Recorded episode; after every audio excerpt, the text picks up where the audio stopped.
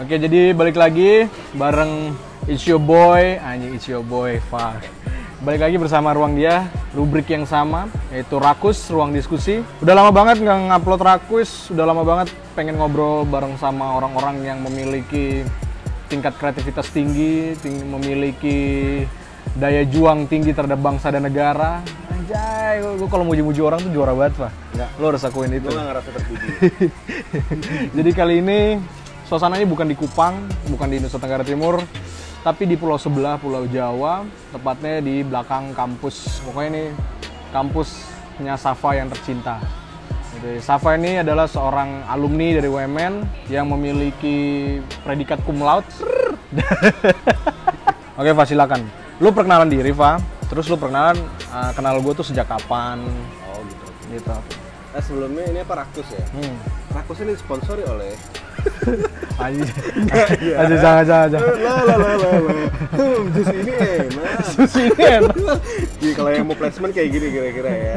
Mirip-mirip MLI. Mirip-mirip mirip MLI.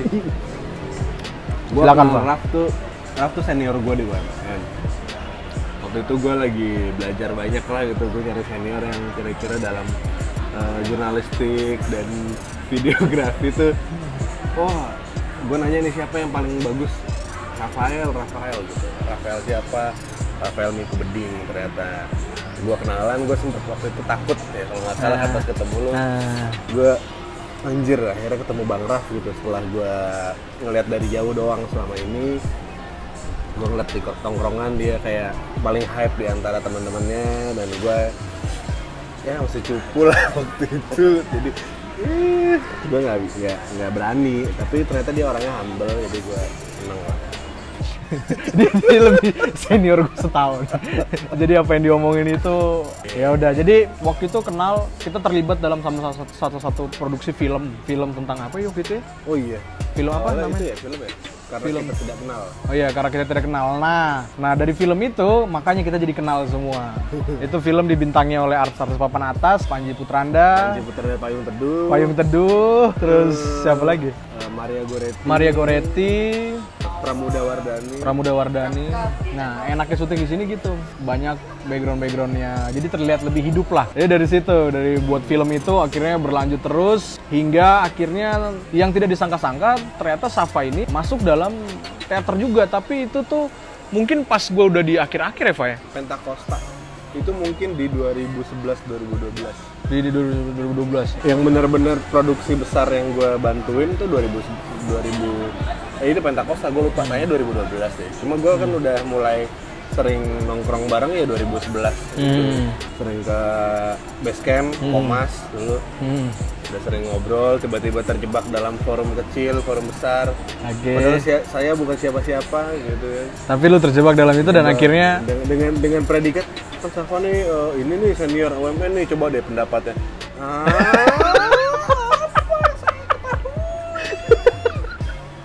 ini dari situ tuh ya. Iya. Dari situ. Oke, terus awalnya ya dok dokumentasi karena gue senang main kamera hmm. kebetulan juga waktu itu lagi ngedalamin juga ya udah gue coba bantuin bikin kayak behind the scene bikin klip-klipnya ya dengan modal seadanya ya sambil belajar karena gue juga belum pernah ngedit terus butuh butuh bahan lah untuk Hmm. ngerjain sesuatu akhirnya gue kata Berarti total lu dari kalau misalnya boleh dihitung dari yang saat itu sampai dengan sekarang udah berapa tahun lu di Katak? kalau dari 2011 berarti sekitar 8 Apa yang membuat lu bisa bertahan begitu lama di dalam sebuah teater? Maksud gua gini, teater ini kan teater ini kan awalnya cuma sekedar komunitas kampus, UKM lah, sekedar UKM, sekedar UKM yang di mana bisa dikatakan kalau lu nggak di dulu di kampus mungkin peraturan baru dibuat sekarang. Kalau lu harus ada kayak apa SKM ya? SKKM Eh, SKKKM. Jadi lu harus punya ada apa aktivitas harus, ya? harus aktif harus aktif di kampus. ya kelihatan. Nggak kelihatan kuliah pulang. Nah tapi dalam perkembangannya katak ini menjadi sebuah teater yang bisa dikatakan independen. independen. Nah itu cerita gimana pak? Maksud gue kenapa bisa lu selama itu gitu loh Jadi awalnya gue tuh dulu emang pengennya masuk sinem, sinematografi. Hmm. Nah, masuk di KJ gitu-gitu. Cuma gue masuk desain nggak bisa karena apa eh, buta warna.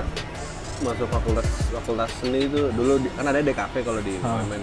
ya bisa karena buta warna gitu tapi akhirnya gue masuk jurnalistik dan gue pikir di situ ada broadcast juga kan Hmm. karena gue belajar teknis dan suatu hari nanti gue bakal jadi sutradara gitu Oh, oke. sebenarnya gue mau ke situ Ah. arahnya gue Ah. pengen directing Ah. nah terus gue melihat tatak ini eh, kayaknya gue bisa belajar. Seenggaknya kalau lu mau jadi orang yang di balik layar dari proses kreatif seenggaknya lu harus coba ke produksi sesuatu yang besar juga kan. Awalnya gue malah bikin film duluan. Eh, film panjang malah itu kan. Ah. lagu banget di UMN anak jurnal bikin film panjang. Tidak ada anak sinem yang bikin film panjang saat itu Iya, iya. yang pertama kali bikin film panjang ada anak jurnal paling belagu kayaknya Iya, iya. saya bikin film panjang ah Dari Satu situ deh. jam. Oke, oke, oke. film satu jam lah gitu terus akhirnya gue ngerasa pas gue bikin film itu gue ngerasa ilmunya kurang gue mungkin gue harus ngedalamin keaktoran tuh di tempat yang lain gitu Oh. gue sempet mikir mau les mau ikut workshop Hmm. terus gue mikir ngapain gue jauh-jauh di kampus ada Hmm. nah kebetulan waktu itu kesempatannya ya dimulai dari dokumentasi karena gue waktu itu seringnya megang kamera Ah. dari megang kamera aja udah mulai dipanas-panasin kan sama teman-teman kita dulu Jawir, Oksu Hmm. kayak Kakak hari ini dokumentasi tahun depan kayaknya main deh gitu apaan gitu eh bener itu jadi itu jadi benar. Beneran. Oke. Terus itu Pentakosta 2012 itu Hmm. gue dokum perkawinan masih dokum juga Hmm. sama lu hmm. nah abis dari perkawinan tuh gue dapet panggung pertama di Pluit jadi pas perkawinan lagi latihan dapet job job pensil Hmm. Nah, Imlek kalau nggak salah dari bulan tuh sama Feni sama Eki Hmm. sama sama Oksu nah, ntar nih Instagramnya mereka di sini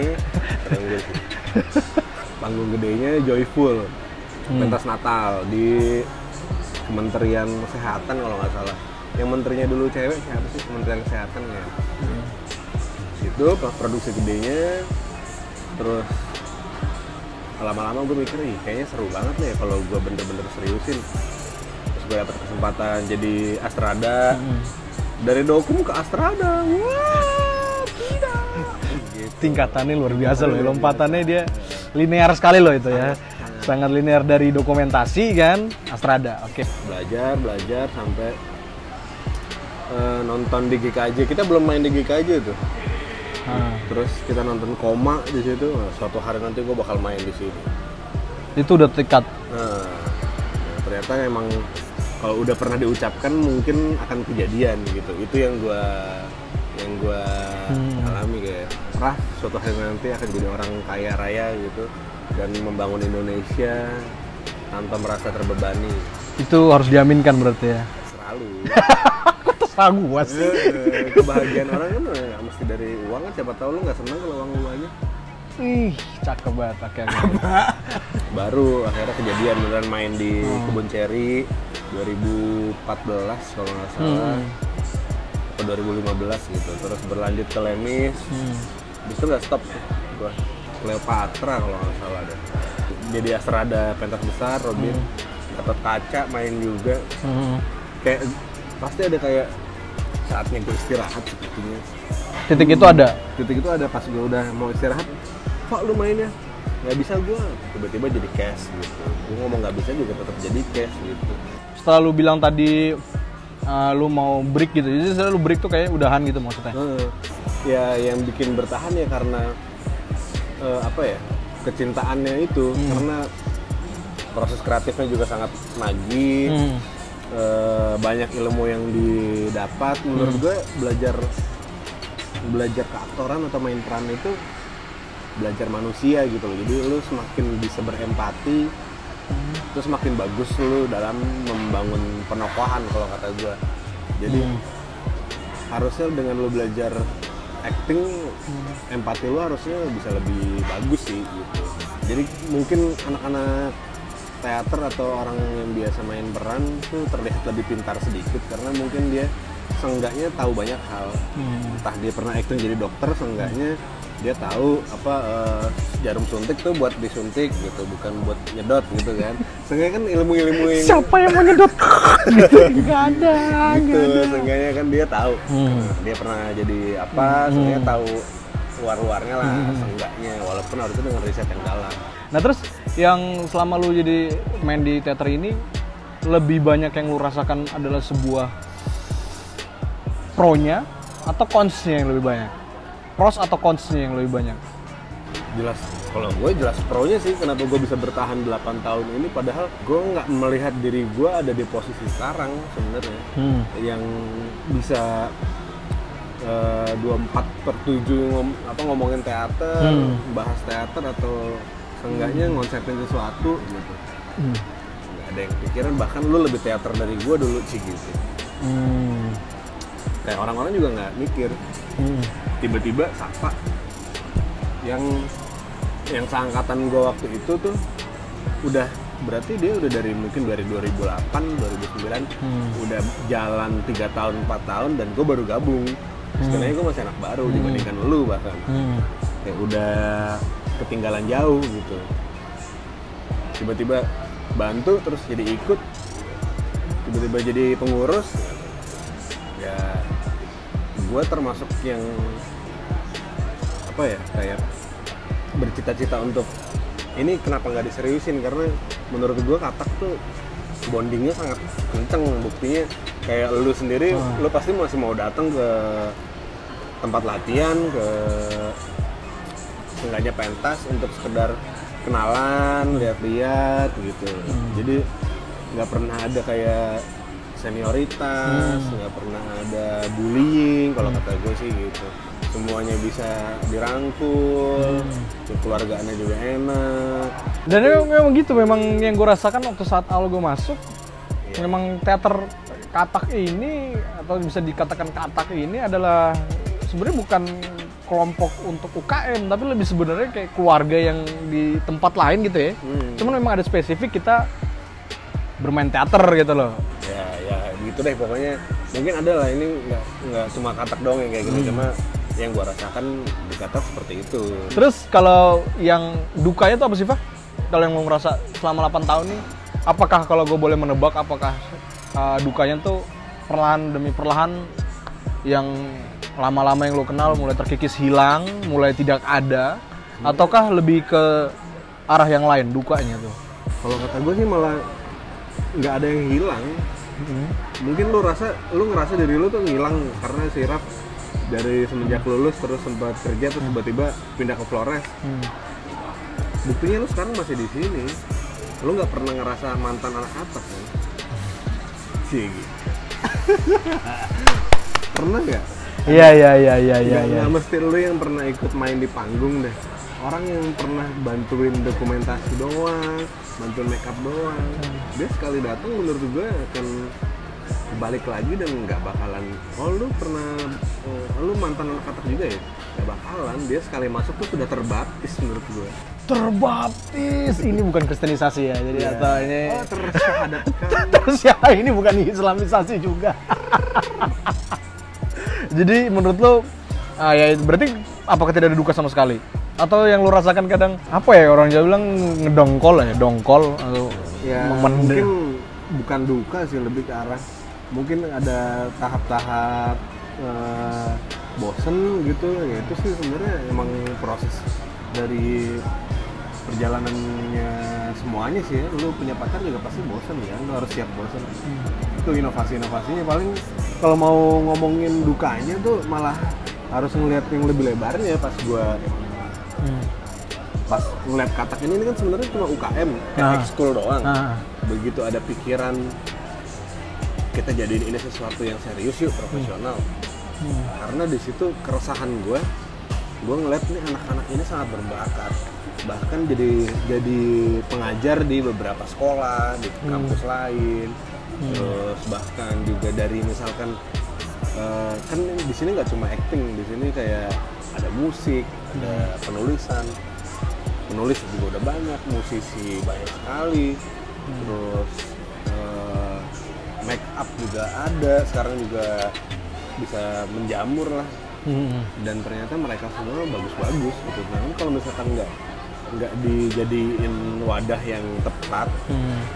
mereka akan jadi cuma merasa tereksploitasi di satu titik menurut gue gitu nggak cuma menurut gue bayarannya cuma sekedar panggung dan tepuk tangan penonton akan menjadi kurang di satu di satu waktu.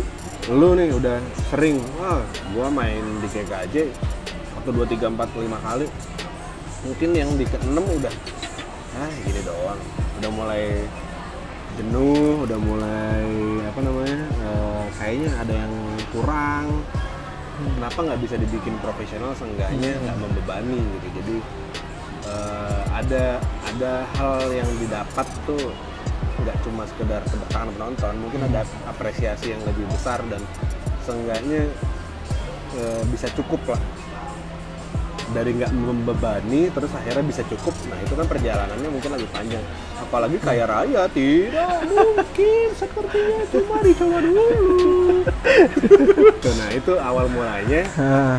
gua berpikir untuk membuat katak tuh independen. Dan ternyata yang mikir kayak gitu nggak cuma gua. Hmm. ada beberapa orang lain. Hmm. nah di situ ada Itok salah satu pendirinya beberapa senior senior yang lain sampai akhirnya kita memberanikan diri dan kebetulan pelatihnya kita Kaifan tuh juga punya kenalan notaris akhirnya dibikin bad- badan hukumnya perkumpulan kata tahun 2016 2016. 2016 dan dari situ ketuanya ketua umumnya Itok, ketuanya gua dan anggotanya ada beberapa, ada bendaharanya Toro, sekretaris Jawir, Hmm.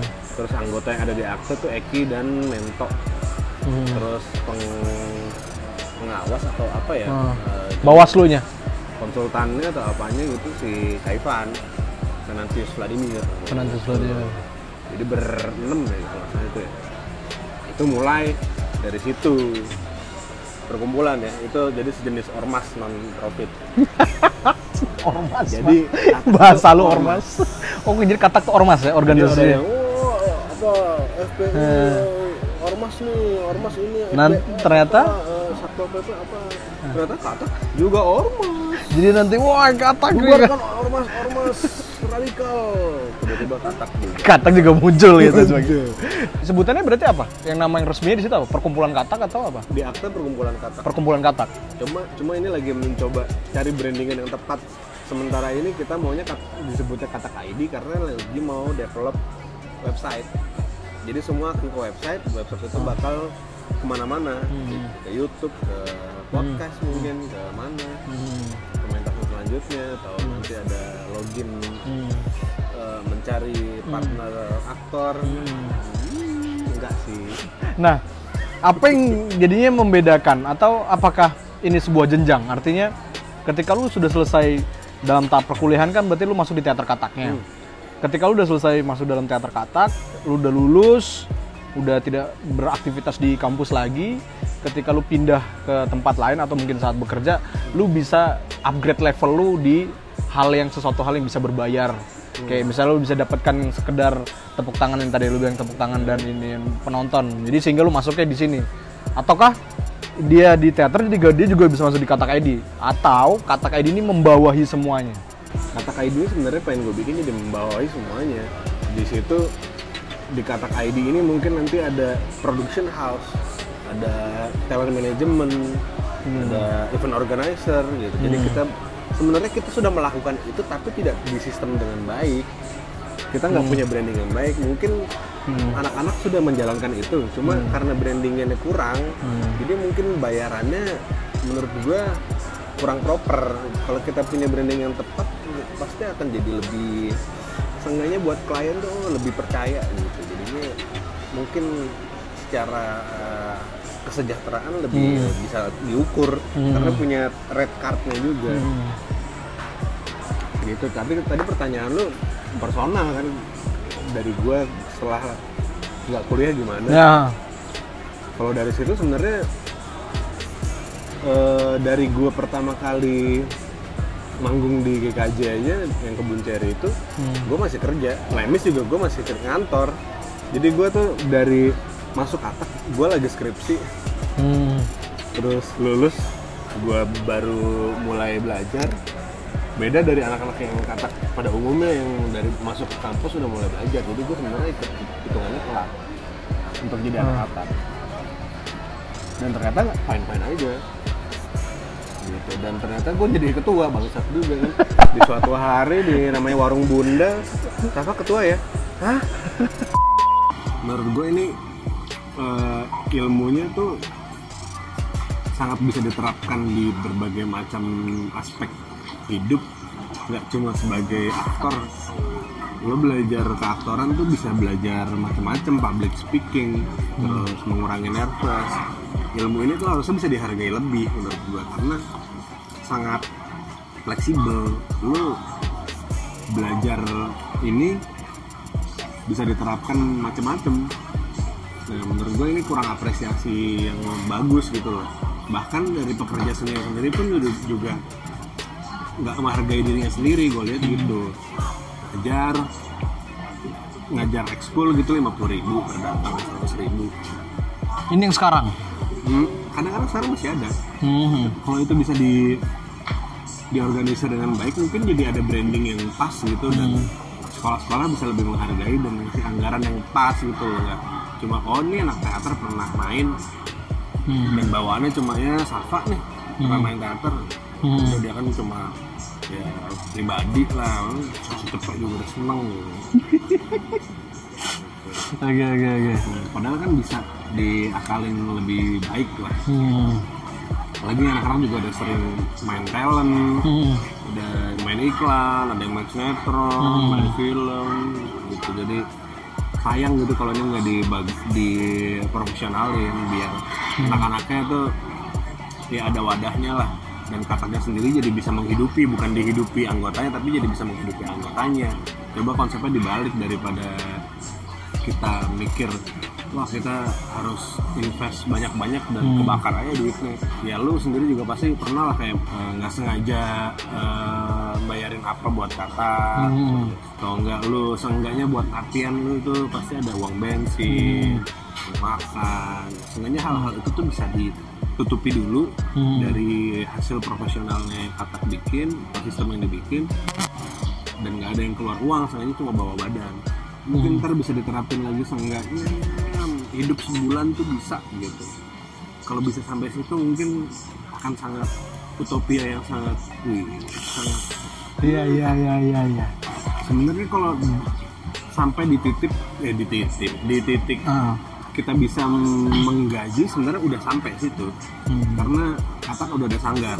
Itu kita coba prototype kalau kita bikin manajemen dan ada gaji orangnya part time masih part time sistemnya itu gimana walaupun masih belum layak lah Hmm. kalau tadi kan ekskul lima puluh ribu Hmm. sekarang kita dua puluh ribu Itu gaji deh. gaji Termasuk lu digaji dua ribu. dua puluh ribu per datang Dua ribu per datang. per datang sebulan empat kali datang karena tiap weekend Hmm. jadi gaji gua di Katak itu delapan puluh ribu rupiah Delapan puluh ribu sekarang. ya kalau lagi sebulan lagi ada lima hari Sabtu saya seratus ribu lumayan Seratus ribu pas ya sebulan ya. sebulan dan itu juga kalau mau dicairin harus nyampe seratus ribu dulu baru bisa keluar biar gampang ngasih Oh ini 100, 100 gitu ya. gitu. Bintang yang kemarin dong bang, sabar satu kali lagi, masih 80 ribu, Iya. gitu ya? gitu Oke, nah ini suatu hal yang menarik nih sebelum lanjut, suatu, suatu hal yang menarik. Seingat gua sebelum lu dikatak dan digaji per bulan 100 ribu, padahal lu tuh sudah bekerja yang gaji lu nggak 100 ribu, ya gaji lu tidak 100 ribu yang gue ingat. Setahu gue gitu lu ingat cerita di kasaran gaji lu sebulan bisa beli handphone baru lagi kalau misalnya lu kesel, lu, lu marah ya kan, handphone lu banting, bulan depan gaji lu beli baru. Nah, maksud gua kenapa lu mengambil langkah itu? Dan ya dari 2016 sampai sekarang ya kan? Lu keluar kerja di tahun berapa? Gue resign di 2016 kenapa lu melakukan itu? Hah, apa ya? Mungkin di awal gue resign, di- setelah sekian lama lu Hmm. ngantor, lu punya job desk yang uh, proper dan gaji bulanan yang uh, membuat lu nyaman, rasa aman gitu. Ad- mungkin ya anak-anak muda mungkin ya itulah pas orang baru lulus terus kerja pasti ada kayak sepertinya saya bisa berkarya gitu. Saya kurang berkarya di sini. Hmm. bos gue juga kayak Safa mau resign? "Eh, jangan dong ini gajinya kurang mau berapa? gitu. Saya nggak butuh uang pak. Saya butuh menyalurkan ekspresi saya. Di sini saya tidak dikasih keleluasaan itu gitu kan. Padahal udah kamu mau gaji berapa deh? Nggak apa-apa.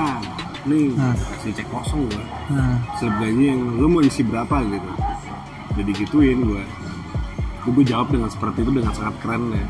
Saya di sini eh, sudah cukup pak. Saya butuh berekspresi yang lebih eh, lebih eh, lebih ekspresif lagi. Di sini saya tidak mendapatkan wadah untuk itu jadi saya mau coba di luar. Di saat itu bos lu gimana? bos gue "Hmm, benar gitu. sudahlah ya sudah kamu one man artist ya. Keluar garisan. Oh langsung pesta. Safari sa ayo gue bayarin lu makan. Lu gitu. Siapa yang bayarin? gua. After party safari sign after party nggak sekali dua nggak sekali doang dua kali gua bikin gitu.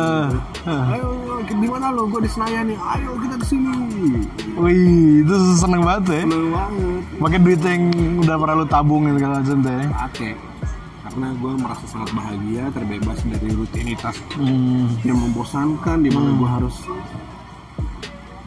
pakai kostum formal Itu berarti pure lu di kantor berapa lama tadi? Tiga tahunan Tiga tahunan. Kerja tuh tiga tahunan. Sebelum 2016. ya 2016. Berarti sampai sekarang 2017, 2018, 2019. gue tiga tahun. Menyesali keputusan Tiga tahun dia bekerja dan sekarang tiga tahun lo morat marit. Nah maksud gue itu di satu sisi kadang itu adalah langkah yang membuat setiap orang ada yang mungkin menganggap itu adalah langkah yang bodoh, ya orang gila. Nah, ada yang langkah orang gila, tapi di sisi lain ada orang yang berpikiran kok bisa, ya, kok bisa dia bodoh? gitu loh. Orang pasti akan akan berpikir begitu pak, maksud gue, kok dia nggak memikirkan maksudnya apakah hidupnya cuma dari lu mengejar lu punya Kejar katakan passion. kejar passion dan segala macam jauh passion tuh. Lu kalau mau deketin cewek bilang gitu aja kerjaan lu apa? Ya, orang tua gue cerai nih. Guys aku sedang ingin merintis teater. Sangat keren anda. Gue melihat anak-anak yang lain ya pendiri-pendirinya atau senior-seniornya punya prioritas yang berbeda punya kecukupan waktu yang berbeda gitu. Dan gue merasa yang kayaknya gue nih yang paling pas. Kalau bukan gue nggak ada lagi gitu. Menurut gue gitu waktu itu di situ disahadapkan dalam pilihan ya. Ada ini ada ini ada ini. Ada yang punya prioritas di karir prioritas di ngejar eh, pendidikan. Sedangkan gue bermimpi untuk menikah saja tidak gitu loh. Jadi kayaknya gue yang paling pas nih untuk terjun bebas gitu. Ya udah akhirnya gue yang mencoba memberanikan diri biarkan gue yang nyobain dulu sampel tinjau sampel A apa gitu. Karena kalau misalkan gue suatu saat bensinnya habis juga seenggaknya sudah ada sistem yang bisa gue eh, wariskan gitu. Gue bisa dibilang eh, palu gada juga sih lu mau nyari talent bisa ke gue nyari eh, videografer ke gue editor ke gue gitu. Ya itu untuk gue menghidupi gue sehari-hari. Nah dari situ gue biaya hidup itu selain buat eh, tanggungan ya kayak listrik apa ya itu untuk gue bensin gue untuk keliling-keliling di katak justru dukanya ya sekarang. Dukanya itu begitu anggotanya cukup besar ya namanya komunitas yang besar pasti ada ini loh yang gue rasain tuh jadi ketua di sebuah eh, komunitas seni itu apalagi teater semuanya tuh nyentrik sih. Anak-anak di dalam situ tuh nyentrik. Kalau lu cuma jadi CEO perusahaan tuh karyawan tuh dikemplang gaji lu gue turunin diem gitu. Jadi di tingkat kesulitan yang lu alami adalah mengatasi nyentrik-nyentriknya orang yang ada di Ah, iya. Dan karena mungkin karena kita terbiasa latihan latihan acting terus jadi empati kita besar kayaknya itu sejalan dengan bapernya kita jadi gampang kebawa perasaan apa-apa jadi kadang-kadang jadi terasa personal gitu nggak? Kenapa itu perlu ada baper gitu? Jika tidak ada maksudnya karena karena kita apa ya karena kita jadi lebih sensitif gitu ya dengan perasaan orang ya mungkin jadinya semuanya jadi terasa personal. Padahal itu ini kita saling opini aja gitu kayak gue nggak suka orang tatoan gitu. Nah apa sih. Gitu. Udah. gitu cuma ini dalam konteks berkarya. Gue pengennya kalau teater tuh seperti ini ya satu lagi pengennya begini harusnya tuh kayak gini lah. Itu terus dibilang itu mah jelek. Itu mah nggak baik nggak benar. Tersinggung gitu atau harusnya gini. rapat dia di rapat dia pulang duluan. Pulang duluan terus berakin nggak sih. Enggak enggak enggak sih. Ya gitu. Jadi kalau kayak gitu jadi pasti masing-masing punya idealisme masing-masing. Nah gue pengennya sih bisa mewadahi semua ya. gimana caranya? Gue harus cari tengahnya karena gayanya mereka tuh juga beda-beda. Anak-anak ini senior seniornya ada yang sangat ngepop gaya berkaryanya. Ada yang sangat kontemporer gitu. Wuh, dengan bunyi-bunyi alien ada yang namanya Kelvin wih apa ini? Alien akan datang. Ketakutan lu deh ketakutan lu jika katak ini menjadi besar amin amin sama kayak koma gitu. Ketakutan ketakutan lu tuh apa sih? Sebenarnya? pertanyaan nggak pernah gue dapetin pertanyaan yang gue nggak pernah dapet. Eh, ketakutan gue ketakutan gue sih akhirnya jadi circle yang kembali lagi jadi mudah-mudahan vibe-nya akan tetap sama kayak sekarang gitu. Ya sekarang aja mungkin ada yang ngerasa beda ya. Cuma gue pengennya sih jangan ntar ke katak tuh kayak cuma buat kerja gitu. Itu sih. Kalau ntar tiba-tiba settle. Di sini semuanya sudah punya gajinya masing-masing. Terus jadi ke katak tuh ya gue kerja terus jadi ih serem banget gitu jadi sama aja apa yang gue build selama ini ternyata. Kembali lagi ke situ. Itu yang gue takutin. Nah gimana caranya gue ngejaga itu? Makanya ya mungkin utopia semuanya bisa diselesaikan secara kekeluargaan itu kayak udah hampir sulit lah karena terlalu banyak orang. Itu dulu kan kita kayak Forbes dikumpulin berapa puluh orang ngomong satu-satu. Sekarang 300 orang ngomong satu-satu. Seminggu pak. Belum yang curhatnya tentang apa. Kan biasanya ketemu kan ada yang muncul gue nggak suka sama lu gitu. muka lu jelek mengganggu pemandangan gitu. Hal yang paling memorable mungkin selama pemain ngomong soal pementasan balik lagi ngomong soal pementasan. Yang menurut lu paling memorable man sih? Yang menurut lu paling seakan-akan itu menjadi hal yang lu banggakan sekali. Pentas terakhir sih yang Kairu karena prosesnya sangat berdarah-darah. Di situ eh, clash. Clash of titans tuh banyak. Terus pertarungan idenya cukup sengit. Hmm. dan kita juga sedang dipantau de- oleh Dewan Kesenian. Jadi gue harus audiensi terus setiap minggu. Hmm. di tim gue di situ juga mewakili kata UMM UMM apa ini gue coba. Hmm. gue bridging bridging semuanya biar kita ke depannya enak. Wah itu gue sedang tidak banyak pemasukan mondar mandir tim. Miskin. Gitu. Wah. Terus akhirnya proses kreatifnya juga penulisan naskah. Hmm. sempat mandek. Wah terjadi pergejolakan proses produksi sempat berhenti terus akhirnya bisa mulai latihan. Prosesnya mungkin satu setengah tahunan. Satu setengah tahun. Dari riset sampai naskah jadi latihan dan pentas. Satu setengah tahun. Idenya mungkin dua tahun kalau dimulai dari ide. Dari dari ide. Hmm. Maksudnya ide gabung dengan itu jadi dua tahun atau? Hmm, ide dan sampai ke proses pembuatan. Dua tahun. Dua tahun sampai jadi. Sampai jadi betul-betul Hmm. itu total orang yang datang? Dipentaskan berapa hari? Dipentaskan Jumat Sabtu Minggu. Jumat Sabtu Minggu tiga hari. Kamis Jumat Sabtu Minggu. Kamis Jumat Sabtu Minggu empat hari. Empat hari. Kamis tuh untuk undangan media Nah, Jumat Sabtu Minggu itu Jumat kali malam Sabtu dua kali Minggu dua kali. 6 show pak. Iya gue udah inget 6 show. Totalnya berapa pengunjung? 1500an 1500 gue selalu bilang lu jangan jadi katak dalam tempurung gitu lu. Hmm. lu merasa hebat di katak. Terus lu nggak mau keluar untuk belajar.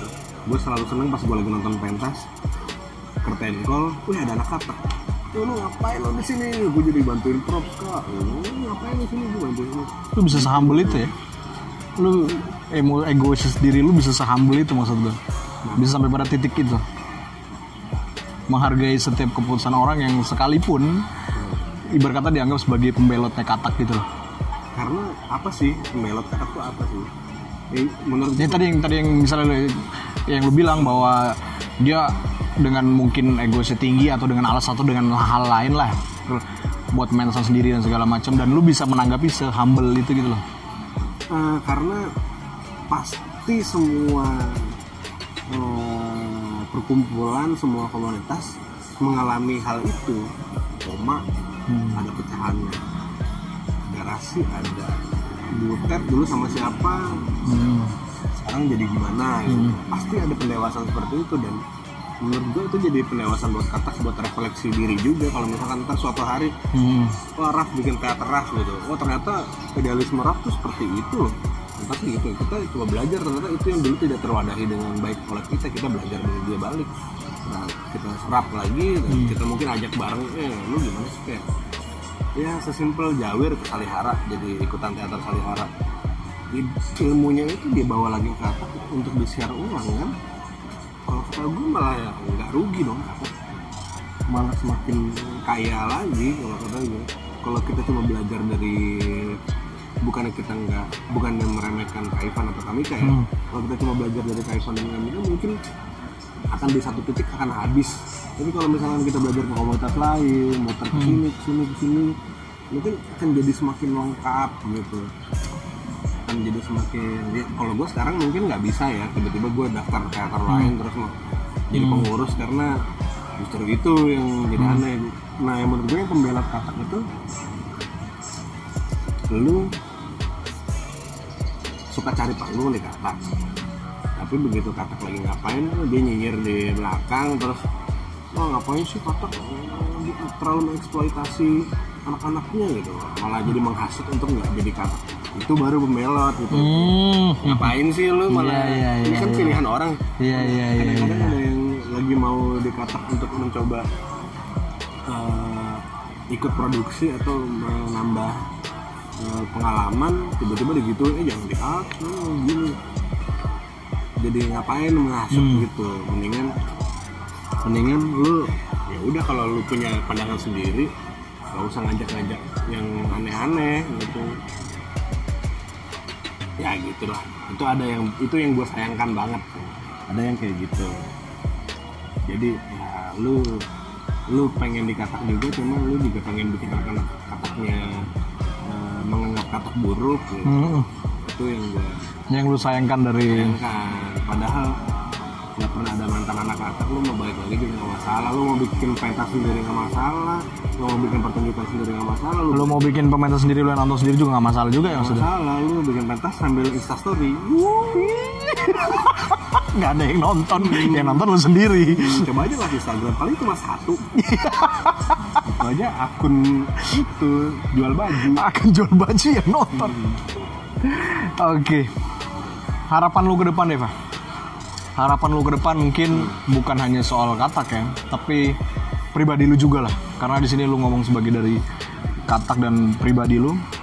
Harapan lu mungkin secara pribadi lu, lu pengen ke depan menjadi seorang pribadi yang seperti apa sih, Pak? Apakah lu tetap mempertahankan ini ataukah suatu ke depan lu berpesan jangan eh, jangan stres, jangan kesel kalau hingga akhirnya Safa harus memikirkan sebuah jalan lain untuk melanjutkan kehidupannya. Nah, sebenarnya kalau dari gua pribadi harapan gua semakin banyak yang eh, mau melihat katak ini potensial. Gitu. Jadi makin banyak yang datang kita makin bisa berkarya bareng-bareng dan ya itu yang gue bilang. Seenggaknya nggak jadi membebani syukur-syukur bisa cukup. Apalagi mensejahterakan gitu. Hmm. bisa kalau bisa seperti itu gue itu harapan gue yang paling mutakhir makanya gue kemarin baru nge-tweet gedung kesenian katak 2035 standar katak 2018 sudah ada gedung kesenian katak 2035 Institut Teater Katak 2040 atau 2050 2040 atau 50 itu di saat mungkin MRT sudah sampai Pamulang. enggak MRT sudah Cirebon Cir. Mulang Cirebon. Mati lampu Anjir, listriknya kebanyakan Aduh. Iya iya iya oke oke. harapan gue sebagai untuk ngeliat kataknya ya. Hmm. dan semakin sistemnya semakin banyak yang bisa di bisa di administrasi dengan baik dan jangan jadi birokrasi yang menyebalkan tapi malah jadi memudahkan harusnya sih gitu Ah. dan ya, kalau buat anggota-anggotanya kalau kata gue mendingan mendingan belajar lebih banyak lagi sih. Lu kalau ngerasa udah paling jago di sebuah komunitas tandanya lu emang harus keluar. Lu ngerasa paling pinter di sebuah circle gua rasa lu udah salah circle dulu nih. Lu harus keluar dulu untuk belajar lagi. Terus balik lagi mungkin untuk ntar ngobrol ulang share ulang gua gitu. Jadi jangan jangan jadi katak dalam tempurung dulu kita dicengin gitu katak dalam tempurung Cuma ada di sini doang yang beraninya di Pas sini. yang nonton dia dia lagi temen-temennya sendiri. Wah ini mah pentas coli nih gini gini gini kemarin dia wah ini eh, seniman-seniman otodidak ngapain sih? Gitu. Wah ini aktor-aktor belajar sendiri nggak tahu dari mana. Oke itu oke oke. mungkin kalau harapan pribadi gue ya gue bisa belajar yang formal mungkin suatu hari. Dan akhirnya kalau dicengin seniman otodidak sudah tidak. Gitu Jadi lu bener-bener niat untuk lebih memperdalam lagi dunia ini nih. mungkin cuma ya sekarang gue punya tanggung jawab untuk dikatak kalau misalkan gue harus ngikutin pendidikan formal ya pasti waktu dan pikiran gue pasti akan jadi kebagi dan nggak selesaikan semuanya malah jadi terbengkalai semua. Mendingan gue fokus di sini masa jabatan gue lima tahun ini udah tahun masuk tahun keempat kelarin sampai tahun kelima lah habis itu kita evaluasi bareng-bareng apakah ternyata masih bisa dilanjutkan lagi? Maksudnya guanya ya? Atau emang mau lanjut ya? Berarti waktu gua untuk eh, hmm, untuk kayak pendidikan formal lagi mungkin belum. Hmm. cuma kalau dibilang mimpi gue sendiri mau ngapain sih gue udah. Karena apa yang mau gue lakukan tuh bisa dilakukan nyambi. Menurut gue ya gue cukup sih. Mungkin kalau misalkan ada beberapa yang mau jadi penulis atau mau jadi reporter mau jadi fotografer atau mau jadi pengusaha nggak bisa sambil nyambi kata kan. Kalau gue pengen jadi musisi pengen jadi apa itu masih bisa gue lakukan sambil ngapak kok jadi gue ngerasa masih pas-pas aja. Jadi gue nggak bilang oh yang lain nih tidak seberdedikasi gue lu kampret gue yang paling katak. Gitu gue nggak bisa gitu. Oke. Satu kalimat yang membuat lu semangat bisa dikatakan sebagai satu kalimat yang membuat lu dalam setiap langkah lu dalam setiap nafas lu membuat lu semangat dengan apa yang lu jalani dan membuat lu yakin untuk lu terus berada pada jalur yang sedang lu tempuh itu apa sih? Satu kalimat yang kalimat penguatan untuk diri lu sendiri masing-masing orang kan biasa kan ada satu kalimat yang membuat dia termotivasi sekali nih. soalnya nggak buat untuk katak sih ini gue eh buat diri gue sendiri gue selalu mencoba seize the day sih carpe diem gue karena pernah ikut eh, pameran foto dulu antara itu judulnya carpe diem malah jadi nempel di gue banget. Mungkin ada yang bilang wah lu hidup cuma hari ini doang berarti lu nggak mikirin yang udah lewat apa yang Hmm. depan. Your future is now man gitu Oke. apa yang udah lalu ya lu jadi lu yang sekarang. Lu selesain apa yang di apa yang di depan lu dulu. Kadang-kadang kita suka kayak aduh S2 enaknya di mana ya? Kalau S2 di IKJ kayaknya ntar gini-gini. S1 lu dulu aja kelarin gitu baru ngomongin gitu loh. Hmm. kadang-kadang suka kita terlalu mikir terlalu jauh. Karena ada S2 di luar negeri kayaknya nggak enak deh. S2 di Jerman apa di ini ya? Hmm. dapat dulu aja beasiswanya kenapa nggak yang di depan dulu gitu? Yang dia betul-betul di depan mata itu lah. Nah, yang hari itu lu harus lakukan apa Jadi carpe diem nih. ya. sampai dia Carpe diem boleh lah. Oke, jadi kurang lebih begitu ya kawan-kawan. Kurang lebih pembicaraan yang lumayan panjang dan lumayan memberikan. Bukan lumayan sih menurut gua. Gue setiap kali bertemu dengan gue ya gue pribadi setiap kali bertemu dengan orang-orang yang sebenarnya fokus di rakus ini adalah gue bukan berbicara dengan orang-orang yang sekedar mengamankan kehidupannya tapi gue lebih pengen itu emang rakus. Tapi gue lebih lebih pengen tertarik berbagi cerita mendengarkan kisah dari kawan-kawan dan teman-teman yang dia memiliki jalan yang unik gitu loh. Dia memiliki perjalanan hidup yang struggle beda dengan orang-orang sekitarnya. Jadi kalau kalian suka dengan video ini silakan. Mau di like mau di dislike gue terserah lu. Gue nggak mau pikir pusing dengan itu. Yang penting tugas gue sebagai manusia bersosial itu sudah terpenuhi sampai dengan titik ini. Jadi kurang lebih begitu. Sampai jumpa di episode-episode selanjutnya jangan lupa di follow anak Zordon untuk melihat jadi Safa bukan hanya gila di katak banyak lagi kegilaan-kegilaan lainnya yang bisa lo lihat di Instagramnya sendiri Semoga pembicaraan ini menjadi motivasi buat lo semua, menjadi sedikit pembelajaran lah bahwa hidup kalau sekedar hidup, babi di hutan juga hidup bro. Kurang lebih seperti itu, live this one dan